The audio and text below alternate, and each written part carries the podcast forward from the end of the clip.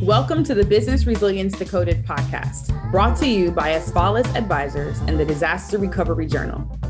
Crisis management in today's world is ever-changing, and this podcast is our commitment to help you navigate successful outcomes for any crisis you may face. I'm your host, Vanessa Matthews. I specialize in providing insights and solutions for crisis, continuity, and resilience across industries from real estate and healthcare to terrorism in the airline and transportation worlds. No matter what industry you're in, this podcast will provide you the tools to build resilience in your organization. Welcome back to another episode of the Business Resilience Decoded podcast. Today, our episode title is, Is Your Inclusive Messaging Backed Up by Inclusive Practices? Question mark. Our guest name is Crystal Whitaker. She is the inclusive branding consultant for Crystal Lily Creative. And so before I introduce Crystal, let me go back. So in twenty nineteen, I created a blog post and I recorded a video sharing my thoughts on the gun control debate. And specifically, I touched on how a lot of companies were putting out pro-gun control messaging, but then when they were lending money to major bank distributors or doing business with those different organizations, it looked a little bit different. And so we're not necessarily going to focus on this specific issue in today's podcast, but I really want to dive into this idea of an organization's message not matching with their practices. In other words, does our audio match our video?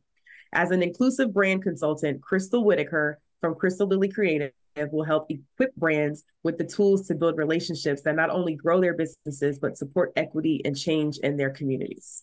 Hey, Crystal. Hello, Vanessa. Welcome to the podcast. Thanks for coming. Thank you for the invitation. I'm I'm really excited to have this conversation with you. Awesome. So can you tell us a little bit about yourself, your background, and specifically your work as an inclusive brand consultant? Oh my gosh, I'll keep it short and sweet. We'll be here all day. So um, I work as an inclusive branding and leadership development. I do a lot of leadership development work these days. Um, and I actually, I have a corporate background, of course. I feel like a lot of entrepreneurs do. Um, I spent over a decade in corporate. I've been in nonprofit organizations. I've worked for attorneys and education. I've been in the educate private education space, and the last corporate role that I held was as an executive recruiter, high level C-suite director and above recruiting. And I learned so much. It was really a lot like getting paid to get an M B A. That's what I tell people. And I also just got really burned out from corporate, wanted to be creative. And I actually started a photography business. I did not come into this inclusive branding space first. I created a photography business. I wanted to have that creative outlet, and I built a really inclusive photography brand. Mm-hmm. And other entrepreneurs, other photographers started asking me questions around how I was able to do it. And then it just became this ripple effect, you know, people in their networks, and it expanded beyond photographers to other people in the event industry. And then other creatives, other coaches and consultants. And I realized that there was not a lot of support specifically for entrepreneurs in how they could build genuinely inclusive brands themselves. There's a lot of support for the corporate world, but I saw this, this niche and this need.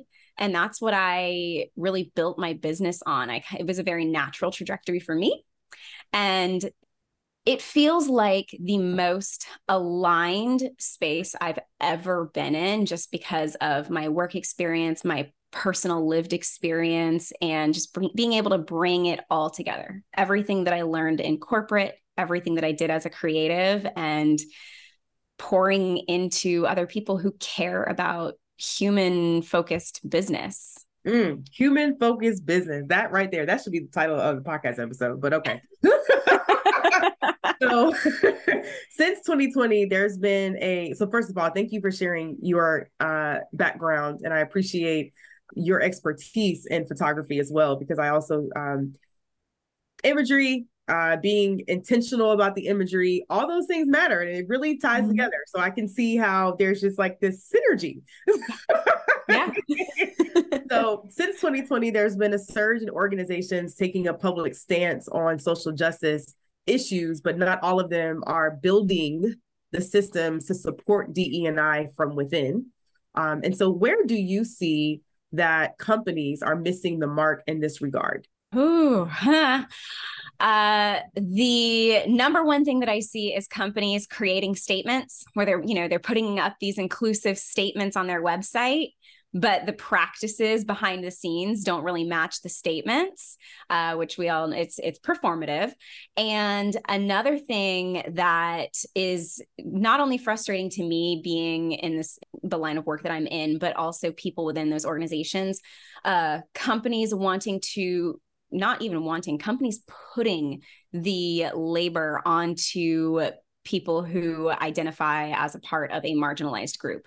So rather than actually investing in building out a D E I department or bringing in a D E I consultant, they're like, okay, here's the statement. And, oh, let's, let's, let's talk to the Black and Brown employees and the disabled employees and the L G B T Q plus employees and ask them what they want. That's not their job. That's not what they were hired to do. And it's not okay. If you genuinely care about this work, then you need to invest in the work and have it be a dedicated investment. So, oh, I wish we had more time. So can we talk about that for a second? Because I meet a lot of people from a lot of different backgrounds, and um, specifically Caucasian males and Caucasian women who believe that, or who may think, well, I don't want to be offensive. I don't know what to say. And I just feel like, you know, I should just not say anything and let you, you figure it out. And I'm just like, there's just this, this disconnect.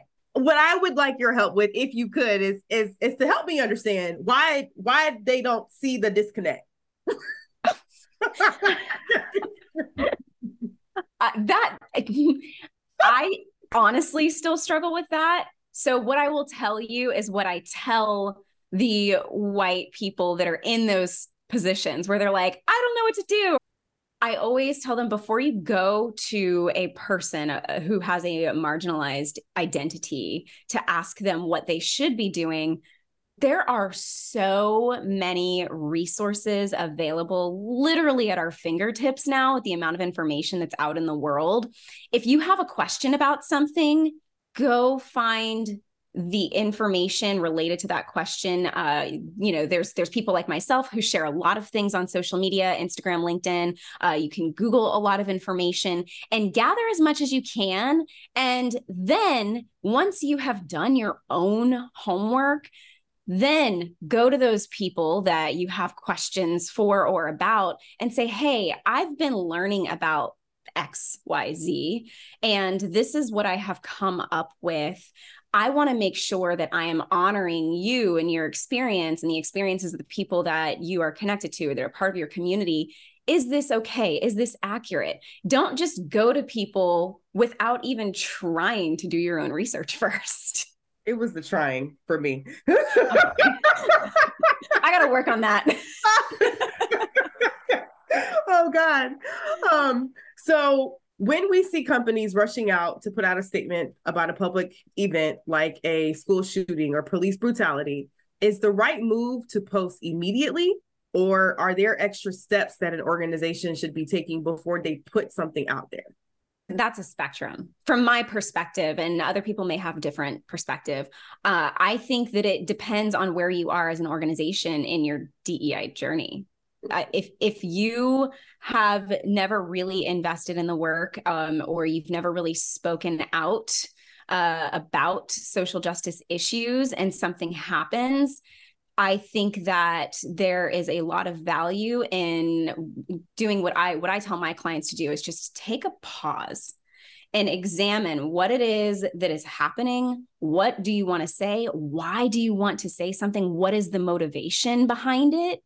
Is it just because you want to get on the bandwagon? You don't want, you don't want to be perceived as, you know, not caring or not being relevant. Th- those are not great motivations. But if you're in a space in your journey where you have been actively learning and you have been engaging with uh, people who educate in these spaces and also people who live these experiences, then if you're going to share something, how is it in alignment and connected to your overall mission and your values, because that's a big part of the work that I do with my clients is like, okay, you want to incorporate all of these inclusive practices in the messaging.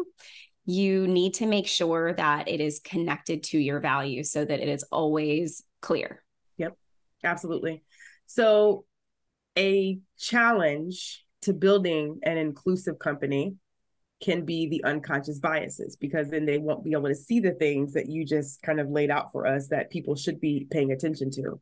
And then the lack of diversity among company stakeholders, including employees, customers, as well as the vendor base. So should companies be responsible for addressing these biases and educating their stakeholders, like the vendors and the suppliers and the employees? Or is it just they're not responsible for that and, and they just take on a life of its own? Like where wh- where's the happy medium, or, or what's appropriate?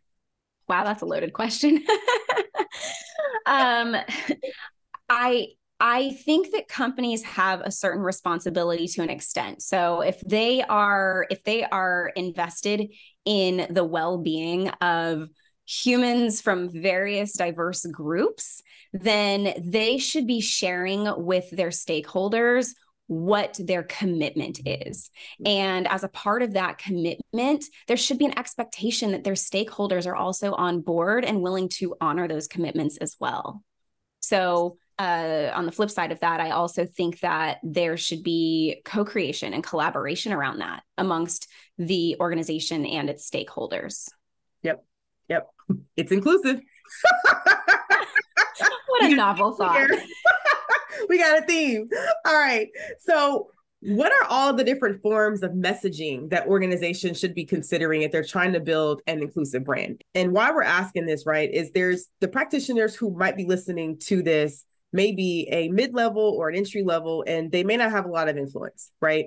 But they notice we're not diverse. We're not doing the right things. We're not bringing in different groups of people. We're not receptive to it, but we, we've got to do something different. They also are sitting in rooms and they're hearing leadership team members say things, and then they see them do things that are different, that are inconsistent with the messaging.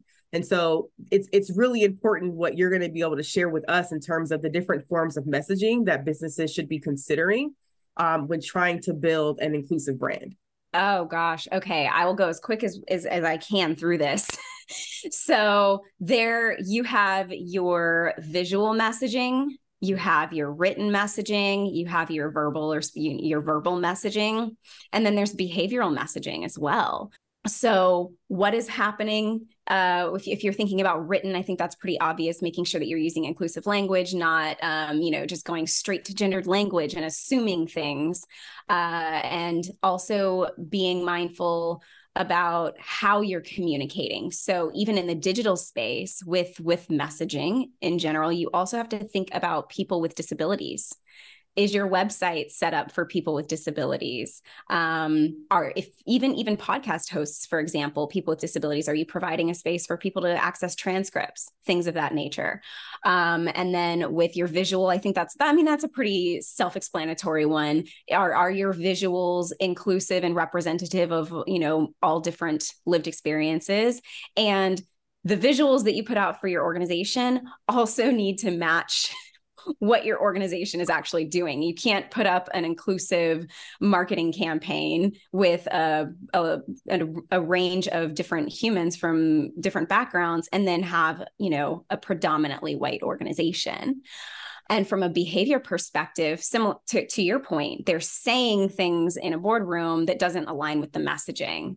They, they, that's a huge disconnect, which is why I focus so heavily on values and making sure that the values of an organization can be connected in some way to the values of not only leaders, but employees as well. What, what are everybody's values? Even if they're different, how are they connected? How can they be aligned? And making sure that people are on board with that. Mm, Crystal. Yes. I have so I have so much more I could say. I love it. But there's four pieces of messaging. It's visual, it's mm-hmm. behavioral, mm-hmm. written, mm-hmm. it's the fourth one. What did I say? Visual, behavioral, written, verbal. Verbal. Oh, and I mean, I digital digital kind of falls under your written, but digital yeah. could be its own thing too. I love it. So if I were listening to this, I would be like, hey, B C P director, call Crystal. So with that, Crystal, what's the best way to get in contact with you? Best way to get in contact with me, uh, you can contact me through my website, crystal lily dot co, which is C R Y S T A L L I L Y dot co, or you can email us directly at you belong at crystal lily dot co. Awesome. Thank you for listening to the Business Resilience Decoded podcast, brought to you by Asfalis Advisors and Disaster Recovery Journal.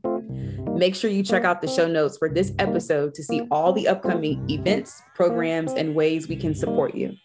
Make sure you subscribe to the show wherever you get your podcasts, leave us a review, and share it with a friend. Thanks again, and I'll talk to you in the next episode.